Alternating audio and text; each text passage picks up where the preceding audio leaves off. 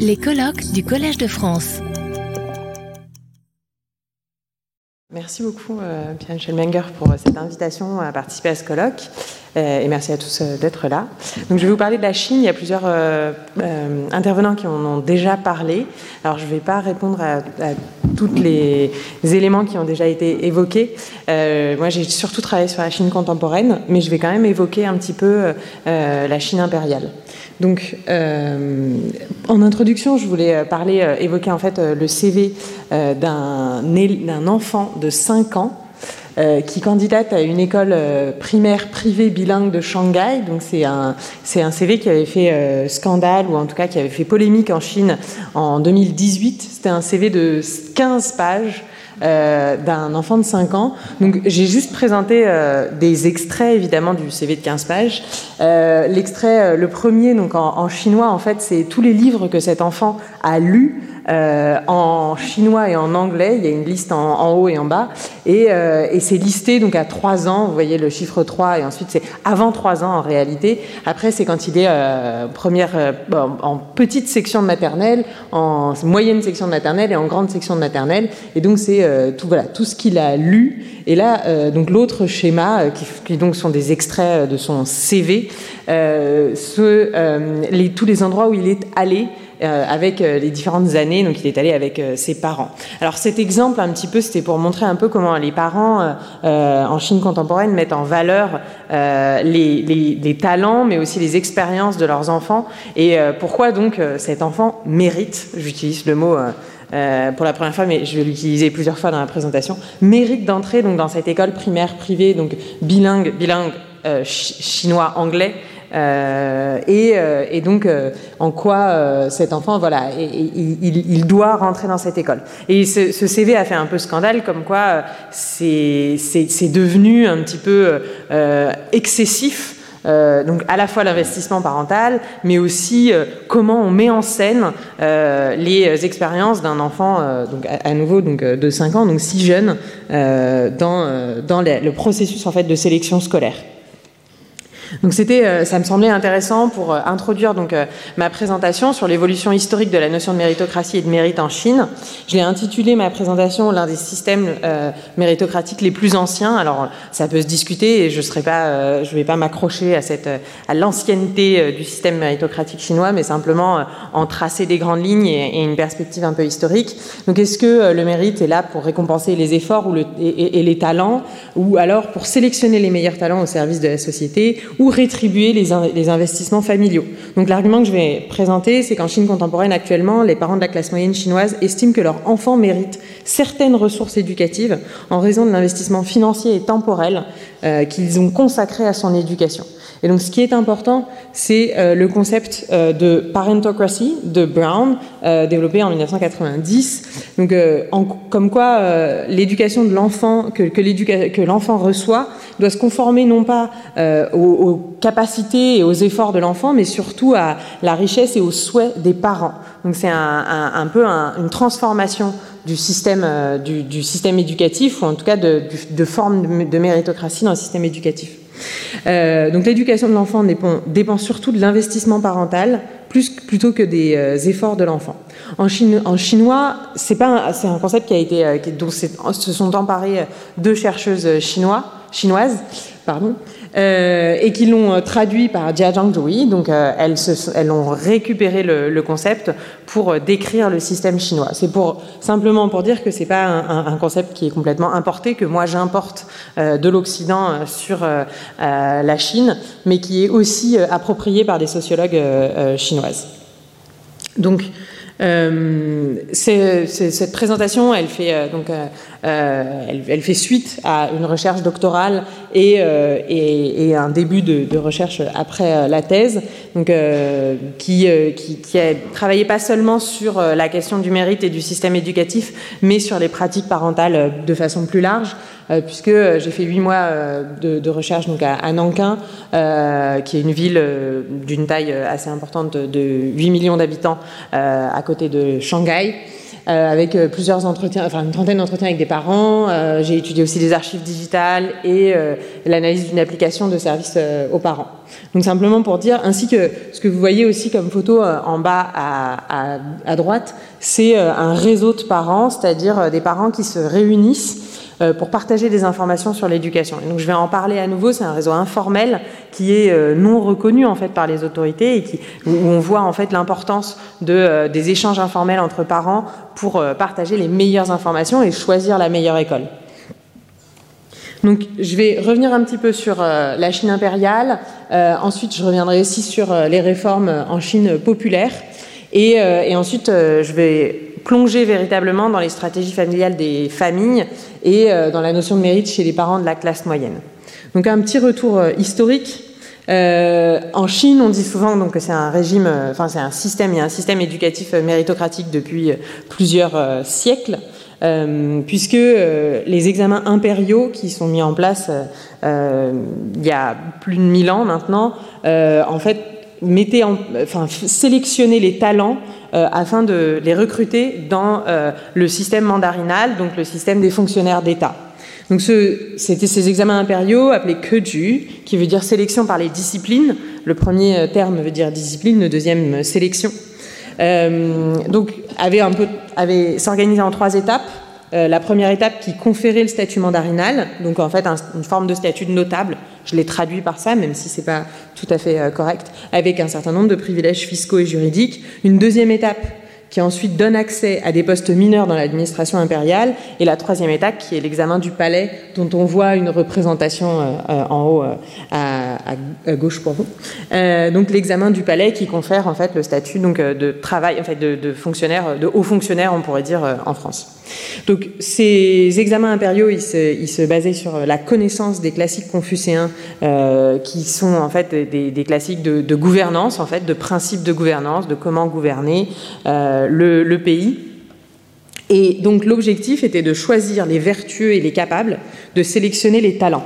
Alors, mon, prédécesseur a parlé de, la manière de traduire en fait mérite et méritocratie euh, donc en Inde. Ici, en fait, euh, cette idée de sélectionner les talents, c'est peut-être la, manière la plus euh, traditionnelle de traduire le, concept de mérite et de méritocratie en, Chine. C'était les examens impériaux permettaient de sélectionner les personnes qui pourraient le mieux gouverner l'État et participer à cette gouvernance. Euh, et on a dès le départ en fait cette notion à la fois de vertu, donc de respect en fait euh, euh, de façon vertueuse des principes et de capacité. alors, pour, pour donc ces, ces, examens sont ouverts à tous, quelle que soit l'origine sociale. Et la question de la mobilité sociale, qui a été évoquée un peu dans les, questions précédentes, fait débat, en tout cas parmi les, chercheurs, puisque certains chercheurs, en, l'occurrence Ping Ho en 1962, euh, affirment que 40% des individus qui réussissent les examens impériaux viennent de familles où personne n'a réussi les examens impériaux sur trois générations. Euh, donc c'est un ouvrage qui a été publié en 1962, qui a ensuite eu plusieurs rééditions, mais qui a ensuite été beaucoup euh, remis en cause, puisque Benjamin Hellman affirme qu'en réalité, les mandarins viennent plutôt de 300 grandes familles de quelques régions. Donc euh, les Ming, c'est 1368, 1644. Euh, Donc ça fait débat en fait. Est-ce que réellement ces examens impériaux permettent la mobilité sociale et permettent de faire monter euh, des personnes d'une de, classe sociale défavorisée, on pourrait dire, au sein de la gouvernance de l'État chinois? Toutefois, ce qui est important, c'est quand même d'avoir en, tête que ces, examens impériaux mettent, euh, en tout cas, la, gouvernance non pas euh, aux mains de personnes qui héritent de façon euh, naturelle ou, biologique ou familiale purement le, pouvoir, mais bien officiellement, de façon, enfin, théoriquement et officiellement, aux mains des vertueux et des capables. Donc c'est ça qui est assez euh, euh, important. Donc ensuite, 1900, donc je saute, et c'est pour ça à nouveau je vous dis, je suis pas spécialiste de la Chine euh, impériale, mais je voulais donner un peu une perspective historique. Donc on saute un certain nombre de siècles, et en 1911, donc on a l'instauration de la République de Chine, et un certain nombre de débats parmi les réformateurs, notamment Kang Youwei et Zhang Zhedong, sur le maintien des examens impériaux parce que justement, on se demande si véritablement ces examens permettent la redistribution des, positions sociales. Et surtout, la question, c'est que actuellement, en Chine impériale, le, il n'y a pas en fait une distribution des ressources éducatives, c'est-à-dire qu'il n'y a pas en fait euh, l'État ne finance pas des écoles euh, partout dans toute la Chine, etc. Donc là, l'une des revendications des réformateurs euh, de la républicain, c'est la distribution des ressources éducatives et donc euh, la création d'écoles et, et l'ouverture de, de la possibilité d'étudier ces classiques confucéens dans une certaine mesure à tous. Alors qu'avant, c'était en fait chacun qui euh, le faisait euh, en fonction de ses moyens, en fait, euh, pouvait étudier euh, ces classiques confuciens. Donc il y a une question, euh, donc Blistein qui a écrit un article très intéressant sur en fait le, la tension entre modernité et méritocratie, puisque l'idée de méritocratie et de ces examens sont censés en fait représenter une forme de modernité une forme de modernité dans un idéal typique de la modernité, c'est-à-dire euh, euh c'est moderne de d'avoir une méritocratie, mais pour les réformateurs euh, républicains, dans une modernité plus historique, c'est-à-dire nous voulons une, réforme, une révolution, un changement pour atteindre euh, une nouvelle forme de modernité en opposition à une Chine impériale. Il faut remettre en question et, et, et, remettre en cause en fait les, les examens impériaux et le système impérial, et donc euh, potentiellement euh, questionner cette, euh, cette forme de méritocratie. Donc en 1949, là, le débat est, relativement tranché puisqu'il y a une remise en cause radicale de, euh, de la Chine impériale et euh, des examens impériaux.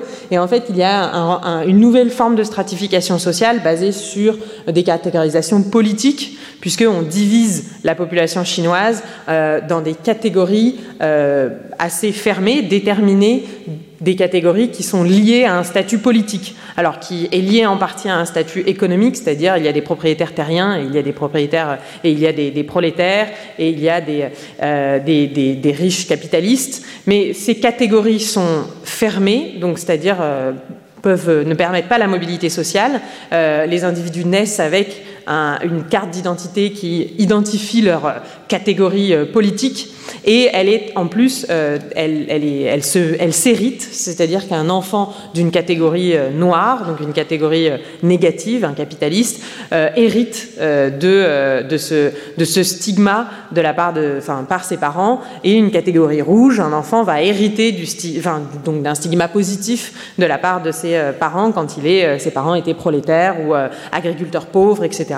Donc là, on a une stratification sociale et un renforcement en fait de, de la de, la catégorisation et, euh, et, un peu un arrêt ou en tout cas une remise en cause radicale de, toute forme de mobilité sociale, puisque on, ne peut pas vraiment changer. Et en fait, il y, a, tout de même en fait des tensions entre être rouge et être expert. Et en particulier là où ce, moment, enfin ce, cette tension se révèle le plus, c'est pendant la Révolution culturelle, euh, donc euh, dans la fin des années 60, puisque euh, à ce moment-là, entre être rouge et être expert, euh, c'est c'est assez radicalement, soit on est rouge et dans ces cas-là, on n'a pas d'expertise particulière, on renverse en fait en réalité les professeurs d'université, on renverse toutes les personnes détenant le pouvoir, ou alors on est expert. Et en réalité, il reste toujours des experts, et en particulier euh, un certain nombre de milieux et de secteurs sont quand même sont privilégiés ou sont protégés. Je pense notamment au secteur militaire, où euh, en fait on n'a pas beaucoup remis en cause tout ce qui est ingénieur en balistique.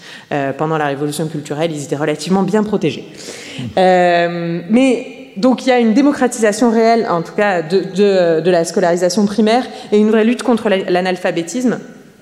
On peut faire beaucoup de critiques sur la période maoïste, mais il y a euh, euh, diffusion en fait de la de la capacité à, lire, en fait, à écrire, etc. Il y a une simplification de la langue, donc euh, c'est vraiment un, un, accès en fait à une connaissance euh, basique. En 1960, euh, d'après une étude que je présenterai après, dans le Jiangsu, qui est l'une des provinces les plus riches et qui est la province dont Nanjing est la capitale, là où j'ai fait euh, la plupart de mes recherches, 80% des écoles, des élèves des écoles secondaires viennent de familles ouvrières et paysannes. Donc on a une vraie démocratisation de, de l'enseignement primaire.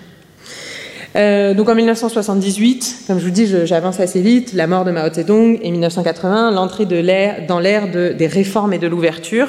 Je donne quelques euh, euh, comment dire euh, repères euh, historiques euh, en, en, fonction de pour, donner un petit peu une, idée d'où est-ce qu'on en est. En 1986, on a la loi sur l'éducation obligatoire, les 9 ans d'école obligatoire dans toute la Chine, qui met en place donc les 9 ans d'école obligatoire dans toute la Chine, avec une admission en primaire et au collège selon une carte scolaire.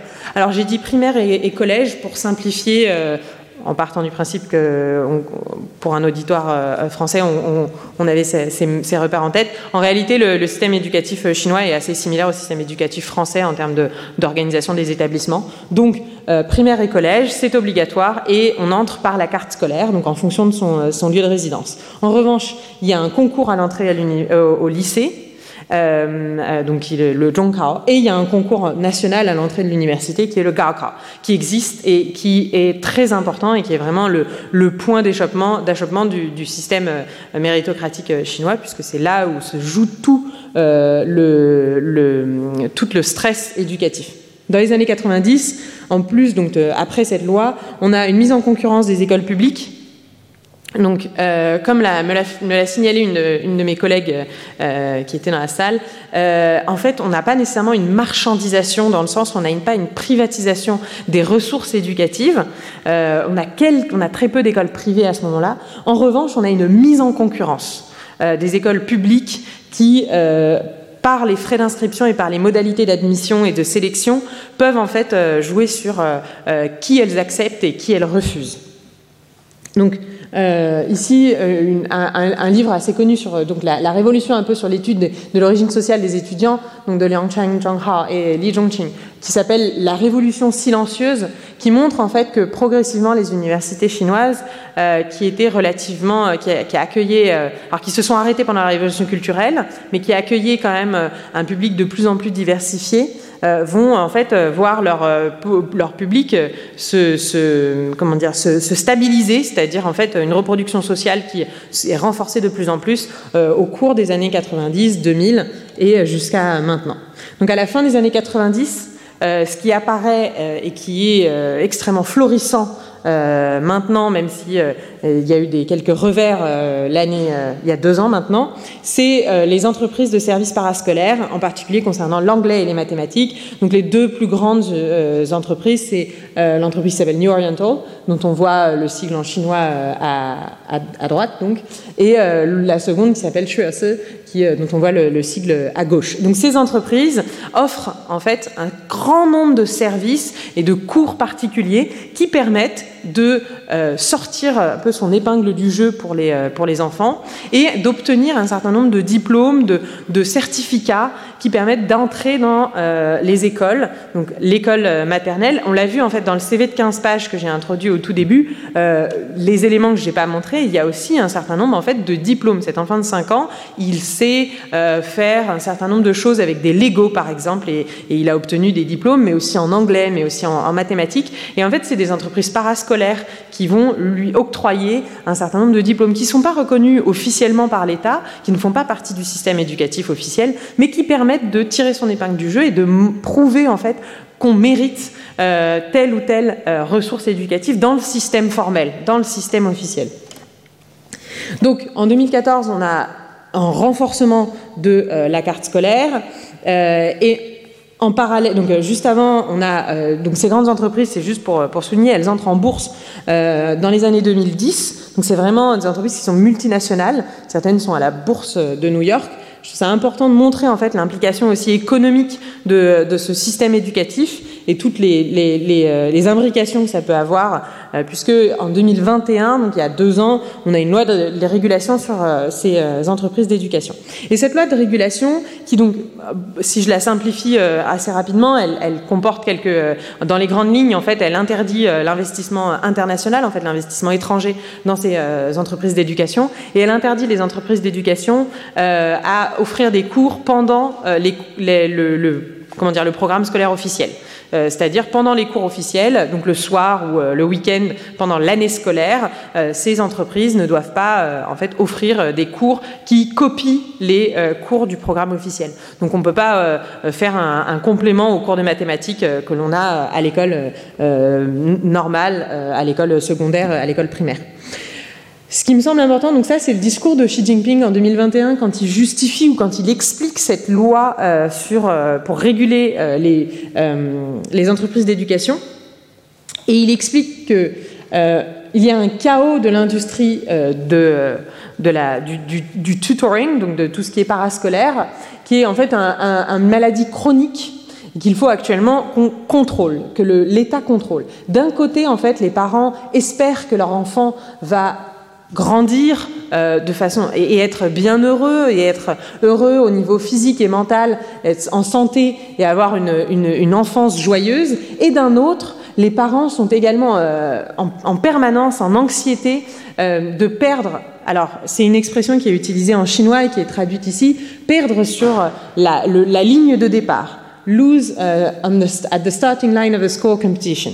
Donc c'est vraiment cette idée de perdre sur la ligne de départ et donc il faut dès le départ d'où ce CV des 5 ans, euh, avoir toutes les ressources et tous les avantages euh, comparatifs, on pourrait dire en, économie, les avantages comparatifs pour, euh, pour dépasser les concurrents et les autres enfants.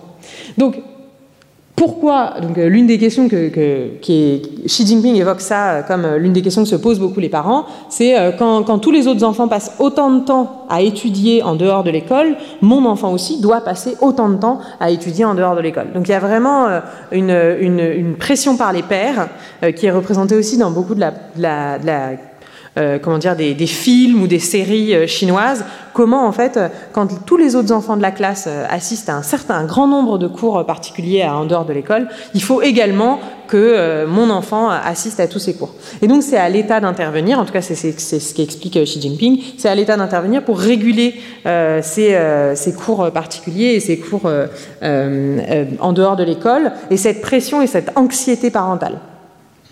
Donc l'objectif est de revenir au système éducatif formel et, euh, organisé, officiel par l'État.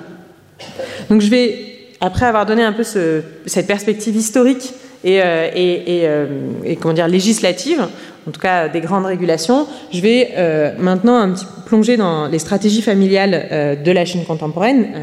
donc quelles, quelles, sont les stratégies qui sont mises en place Donc la, liberté de choix scolaire, euh, est-ce que c'est une liberté de choix scolaire qui est structurée par l'État ou est-ce que la manière dont les, classes moyennes chinoises choisissent l'école, c'est en fait euh, euh, en opposition à l'État?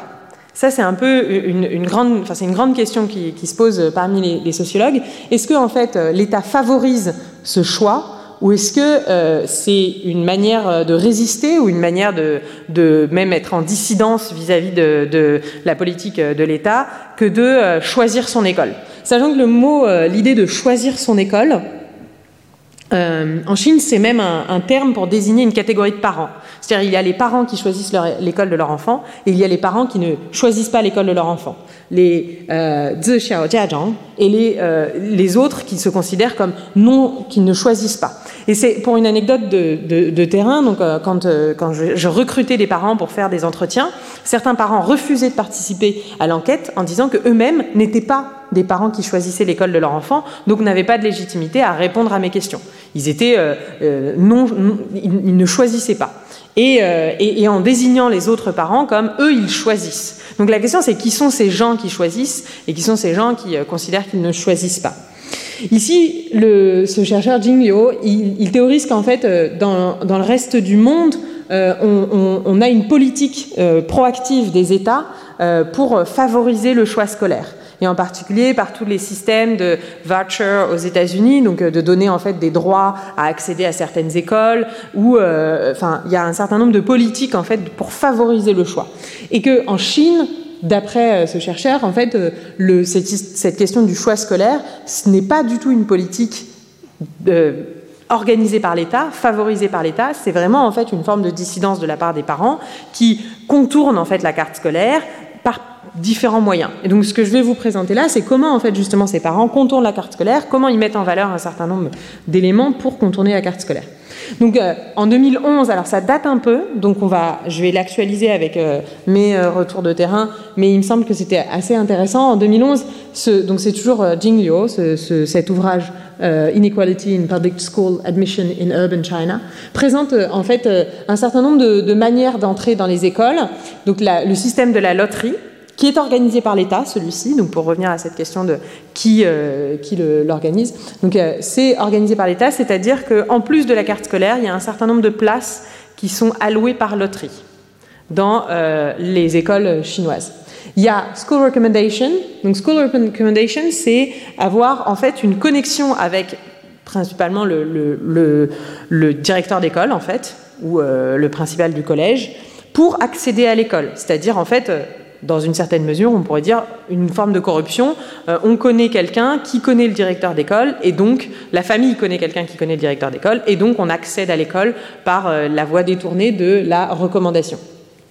Alors, Pre-Admission Training Class, ça c'est un certain nombre d'écoles qui ont ouvert des cours parascolaires avant l'entrée euh, donc au CP, on pourrait dire, ou avant l'entrée en sixième, pour faire une sorte de pool de présélectionner, où en fait pendant un an, pendant la classe précédente, l'enfant va euh, dans l'école, donc c'est-à-dire euh, par exemple pendant le CM2, si on représente euh, en France, pendant le CM2, l'enfant va aller à des cours de préparation pour rentrer dans le collège qui l'intéresse, et donc ces cours de préparation sont organisés par le collège qui l'intéresse. ensuite, on a, on a une, une entrée par les talents spéciaux. Alors ça pouvait être à la fois des talents spéciaux euh, en danse, en musique, en, art, donc euh, tout ce qui est parascolaire, en fait des compétences, vraiment des talents euh, parascolaires, mais également ces, talents, ces étudiants talentueux pouvaient être reconnus par une reconnaissance de leurs compétences en mathématiques, par exemple, avec des diplômes mathématiques qui sont octroyés, comme je le disais précédemment, par ces entreprises parascolaires. Euh, et enfin, co-founding students euh, pouvait être euh, en fait là plutôt système à l'américaine avec un financement en fait. on, donnait de l'argent ou en tout cas on compensait un peu financièrement. Alors tout ça c'est lié et notamment le pre-admission training class et le co-funding à un manque de financement de, de des, des, écoles primaires et, et des collèges donc de tout ce qui est école obligatoire.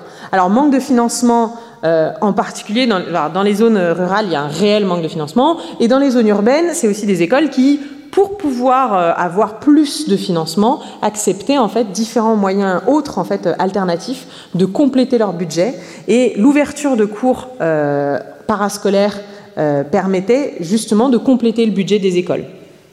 Et donc ce chercheur aussi montre comment euh, ces, budgets alternatifs permettaient réellement de compléter euh, le budget officiel euh, octroyé par l'État. Ici, une autre manière d'accéder aux écoles, qui est difficile à, comment dire, à décrire comme un contournement de la carte scolaire, puisque c'est des parents qui suivent la carte scolaire, mais qui ont le financement pour pouvoir acheter un appartement en fonction de la carte scolaire. Alors je m'explique. Ici, c'est une représentation que j'ai faite d'une famille que j'ai rencontrée qui a déménagé trois fois afin d'accéder aux meilleures ressources éducatives. Donc ici, on n'est pas dans un, dans un contournement, on est dans un respect de la loi, on est dans un, et c'est ce que disent d'ailleurs les parents, c'est important, moi j'ai respecté la carte scolaire, etc. Mais en fait, j'ai le, niveau financier qui me permet d'accéder à la fois à l'école maternelle qui m'intéresse, puis euh, au collège qui m'intéresse. Donc ici, en rouge, il y a trois... Euh, ah oui, j'ai un... je n'ai pas, pas l'habitude. Ici, en fait, en réalité, il y a la première euh, adresse qui est juste à côté en fait de l'école maternelle auquel va accéder euh, l'enfant, puis la deuxième adresse, c'est-à-dire qu'en fait la famille a déménagé entre l'école maternelle et l'école primaire pour accéder à une meilleure école primaire. Donc ici on a l'école primaire de l'enfant, et ensuite comme ils n'ont pas pu euh, accéder au collège qu'ils souhaitaient, ils ont déménagé ici et l'enfant est entré dans un collège euh, privé avec un, avec un, où il dort en fait sur place, un internat. Euh, donc ici, en fait, on a une famille qui a les ressources économiques qui lui permettent de déménager en fonction. Alors, c'est un critère qu'on peut voir aussi euh, en France, donc ça n'a rien de nécessairement euh, complètement révolutionnaire, mais toutefois, ici on voit une généralisation, une formalisation, puisque par exemple les agences immobilières vendent des appartements en fonction d'un premier critère qui est est-ce que c'est un appartement d'éducation? En fait, il, est apparu en Chine récemment un, bien immobilier spécifique qui est l'appartement d'éducation. Et l'appartement d'éducation est un appartement qui est au croisement d'un certain nombre d'écoles et donc qui suit la carte scolaire. Donc c'est un bien immobilier spécifique qui correspond à, d'ailleurs à, comment dire, une, échelle de prix et un marché spécifique euh, qui a un terme, le Shui Chufang, euh, qui permet d'accéder à euh, une très bonne école primaire, une, très bonne école maternelle, une très bonne école primaire, un très bon collège. Donc on a une formalisation, une généralisation et même une catégorisation, enfin une création vraiment de catégories euh, liées à cette euh, stratégie résidentielle qui suit la stratégie scolaire en fait, trajectoire résidentielle qui suit la stratégie scolaire. Donc, dans mes recherches, j'ai identifié en fait une différence entre les classes moyennes supérieures qui se permettent, qui ont le, moyen financier d'élargir leur champ euh, de choix à toute la ville et de suivre en fait euh, ce que je disais, c'est-à-dire d'acheter des appartements et de euh, caler leur caler leur résidence, leur trajectoire résidentielle en fonction de leur stratégie scolaire. Euh, et je différencie avec les classes moyennes inférieures, qui sont plutôt des commerçants et des employés, qui eux vont plutôt utiliser les autres stratégies, c'est-à-dire trouver la bonne connexion, donc euh, avoir euh, recommendation, ou avoir les pre-training classes, qui sont moins chères que d'acheter un appartement. Donc on a, une diversité de stratégies et dans mes recherches, je vois qu'il y a une différenciation, une distinction sociale entre des stratégies qui peuvent être mises en place par les classes moyennes inférieures et des stratégies qui peuvent être mises en place par euh, les classes moyennes supérieures, donc les cadres, professions libérales et euh, les enseignants dans une certaine mesure. Euh, également, donc, le réseau informel que j'ai pu évoquer au début, c'est euh, accessible plutôt aux parents de les classes moyennes supérieures qui vraiment ont cette possibilité d'élargir leur, euh, leur stratégie à toute la ville et non pas simplement en fait à leur quartier euh, et, et à un voisinage et à une, une source d'information plus restreinte. Alors, pour illustrer aussi euh, les tensions euh, euh, autour de, qui, peut s'installer dans quelle ressource éducative, je vais vous évoquer une, anecdote et je vais voir, je vais évoquer comment cette anecdote s'est illustrée dans certains de mes entretiens. Donc, en 2018, l'école Chinchi, qui est une école d'élite d'une ville à proximité de la ville auquel moi j'étais, donc j'étais dans la ville de Nankin, et ici se situait dans la ville de Suzhou. Euh, c'est une école d'élite qui accueille environ 400 euh, euh, élèves dans un campus flambant neuf et assez moderne. Et à côté de cette école, une école d'enfants migrants. Donc ici, on appelle enfants migrants non pas des migrants qui viennent de l'extérieur de la Chine, mais bien des migrants qui viennent de l'intérieur de la Chine. C'est-à-dire en fait des travailleurs qui viennent des zones rurales et qui s'installent dans les villes pour travailler dans les usines. Donc ces travailleurs ont des enfants et qu'ils essayent de scolariser. En général, ils n'ont pas accès au système scolaire officiel, puisqu'ils sont, euh, migrants en fait en Chine, ils sont migrants internes, et euh, en fait euh, s'installent dans des écoles souvent informelles ou formalisées. Ici, une école en fait de 800 élèves migrants qui doit fermer pour une raison de bail donc sur le terrain sur lequel elle est située. Le bureau d'éducation scolaire, donc ça se passe à l'été 2018, le bureau d'éducation scolaire doit rescolariser ses enfants alors on pourrait euh, obliger les parents à les renvoyer dans la province d'où ils viennent, mais euh, ça demande quand même, ça demande une, force en fait, comment dire, une force publique auquel n'avait pas accès ce bureau d'éducation, et donc ils accueillent, ils choisissent d'accueillir ces enfants. On est en août, donc il faut faire un choix assez rapide, et ils l'installent dans ce campus flambant neuf d'une école d'élite où il y a la place physiquement, la place d'accueillir beaucoup plus d'enfants et donc d'accueillir ces, euh, enfants, euh, ces enfants migrants. Donc au départ, cette décision est prise par le bureau d'éducation. Les parents de cette école d'élite, qui ont eux acheté un appartement proche de cette école d'élite depuis plusieurs années pour accéder à cette école d'élite, entendent parler de, cette, de, ce changement de population euh, de dernière minute en, juillet-août pendant l'été et, et, et organisent des manifestations devant l'école L'école choisie euh, réagit face à, en fait, une, donc l'école d'élite en fait réagit face à cette situation et décide d'installer une séparation entre les deux écoles. Et en fait, ce qu'explique l'école d'élite, c'est qu'il y aura simplement un partage des locaux mais il n'y aura pas du tout de mélange des écoles. C'est-à-dire, en, fait, les professeurs, le, principal, enfin le directeur d'école, tous, tous les, administratifs seront séparés. Simplement, ils, partageront des, locaux euh, et on divise les locaux en deux et on aura une séparation stricte des, euh, euh, des élèves, des professeurs, de tout le monde en fait. Et ça, pour répondre en fait à l'anxiété de ces parents de la classe moyenne, qui eux ont acheté un appartement et qui estiment qu'ils se font flouer en fait, qu'ils sont, qu'ils ont, qu'ils perdent en fait en, enfin, ce qu'ils ont investi. Et ce qui, ce qui était très intéressant, donc j'ai utilisé cet exemple dans le cadre de mes entretiens pour discuter avec les parents justement de cette, cette notion en fait de, de, de mérite et de qu'est-ce, que, qu'est-ce qui justifiait, qu'est-ce qui, qu'est-ce qui leur semblait juste entre guillemets dans euh, ce processus. Donc un certain nombre de parents, alors il y a eu un certain nombre de réponses et c'est, euh, ça la notion de mérite il me semble, alors c'est pas une, étude en économie expérimentale euh, tout à fait, mais toutefois il me semblait que c'était un test assez intéressant dans cette notion de mérite. Un certain nombre de parents m'ont dit euh, il fallait choisir une école privée.